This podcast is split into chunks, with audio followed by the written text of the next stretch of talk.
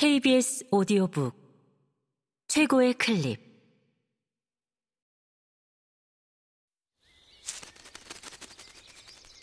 KBS 오디오북.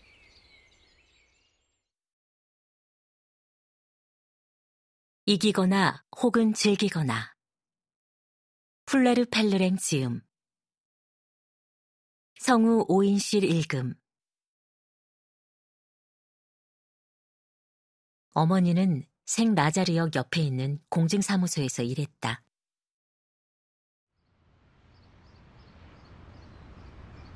어렸을 때 계약이 다가오면 나는 이모와 함께 생 라자리역 프랭탕 백화점에 가서 학용품을 샀다.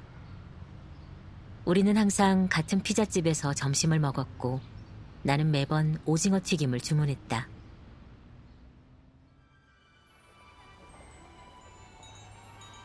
크리스마스가 다가오면 어머니 회사 근처에 있는 백화점 여러 곳에 들러 산타 할아버지와 사진도 찍었다. 나는 두 살이던 1976년 한 철도역 개통식에 참석하는 발레리 지스카르 데스탱 대통령에게 꽃다발을 전달할 아이로 길거리에서 즉석 캐스팅되었다. 그 해에 수두도 걸렸다. 부모님은 당시 신문에 난 내 사진을 자랑스럽게 간직했다. 어머니가 살아온 길은 자기 일을 희생하고 남편을 뒷바라지한 그 시대 많은 여성이 걷던 전형적인 길이었다. 아버지가 공부를 계속하는 동안 어머니는 생계를 책임졌고 이후 나와 여동생 자디의 교육에 전념하기 전까지 일을 계속해야 했다.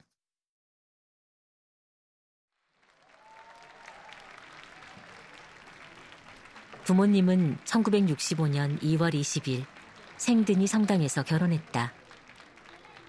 아름다운 연애 결혼이었다. 어머니는 공주 같은 웨딩드레스 대신 60년대 분위기가 물씬 풍기는 세련된 흰 정장을 입고 모던한 스타일의 챙없는 모자를 썼다. 장식이 전혀 없어도 내가 보기에는 매우 우아하다. 하지만 어머니가 웨딩드레스 살 돈도 없었고 성대한 결혼식을 올리지 못해 아쉬워했다는 것을 나는 알고 있다. 결혼 당시 어머니는 임신 중이었다. 사진 속 부모님은 아주 젊어 보인다. 특히 아버지는 아무리 양복을 입고 턱수염까지 길렀어도 조금 어른스러워 보일 뿐 영락 없이 17 소년 같은 모습이다.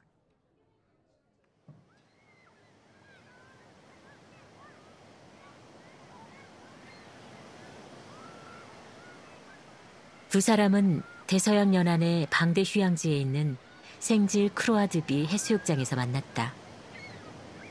12, 3살이었던 두 사람은 해마다 여름이면 만나던 또래들과 어울렸다.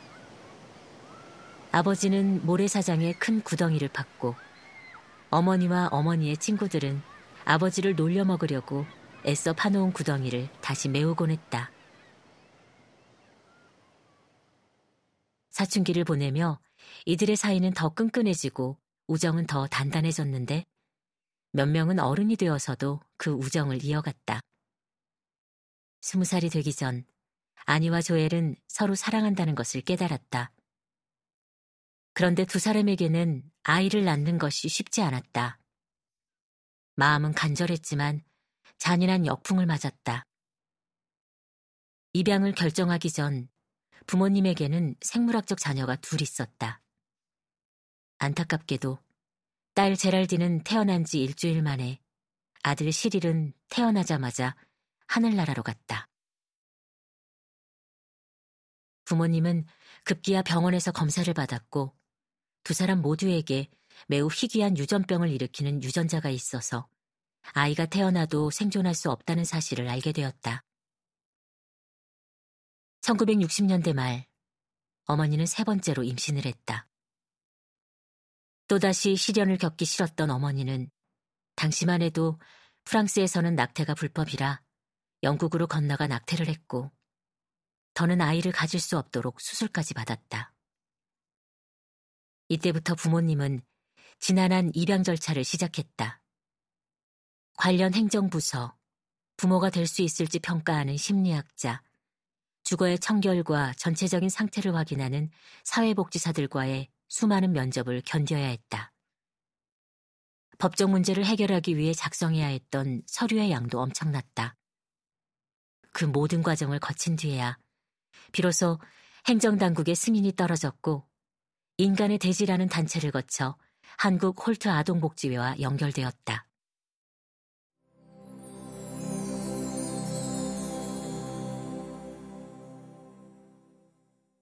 그렇게 부모님과 내가 만났다.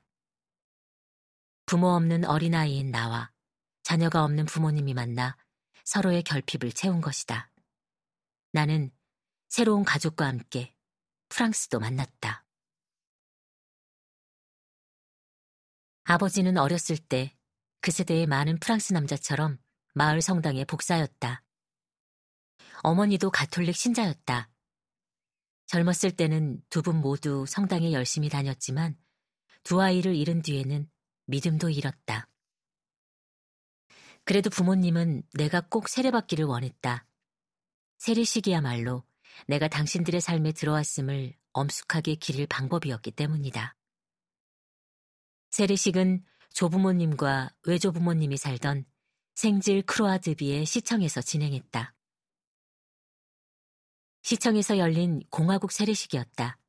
그러니까 아담한 시청에 마련한 결혼식장에 걸린 지스카르 데스탱 대통령 사진 밑에서 공화국 도유식을 치렀다. 그때가 1974년 7월이었다. 사실 나는 이곳에서 공화국 세례를 받은 첫 아이라서 시의 세례자 명부 첫 줄에 내 이름이 적혀 있다.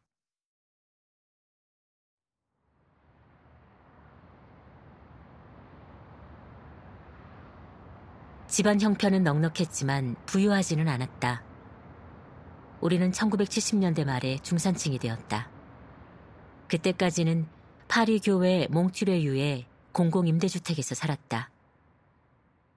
부모님은 설계도만 보고 아직 지어지지도 않은 아파트를 구입했고 내가 세살때 그 아파트에 들어가 12살이 될 때까지 살았다.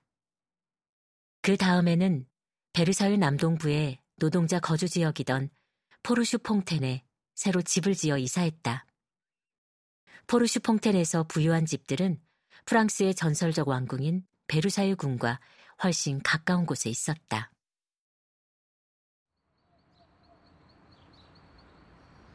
어렸을 때 찍은 사진을 보면 나는 절대 울지 않는 얌전한 아이였다. 주름치마나 베이지색 사파리 재킷을 항상 정갈하게 입었고 두껍고 뻣뻣한 새까만 머리에 어머니가 잘라준 앞머리가 유독 눈에 띄었다.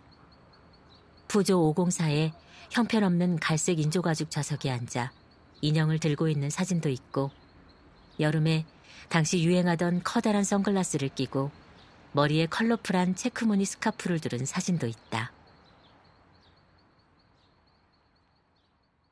젊었을 때 마음껏 여행할 형편이 아니었던 부모님은 조금만 여윳돈이 생겨도 잃어버린 시간을 보상하기라도 하듯 여행을 즐겼다.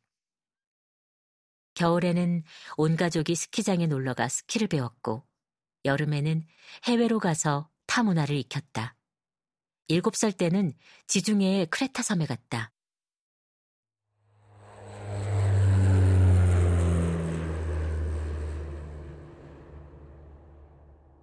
내게는 이것이 여행다운 첫 여행이었고 비행기도 그때 처음 타보았다. 서울에서 파리로 이동할 때 비행기를 타기는 했지만 그때의 기억은 당연히 남아있지 않다. 크레타섬 여행의 몇 장면은 지금도 매우 강한 기억으로 남아있다.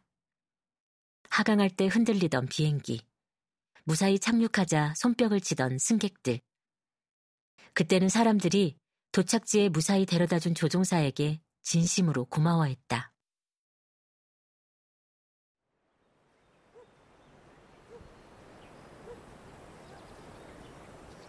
얼굴에 고생한 흔적이 역력한 늙은 농부가 검은 배로 만든 두꺼운 옷을 입고 당나귀를 타고 시장에 가던 모습. 그가 건넨 작은 빵의 신맛. 수영장 가장자리에 앉아 참을성 있게 내 머리를 레게 머리로 따아주던 어머니.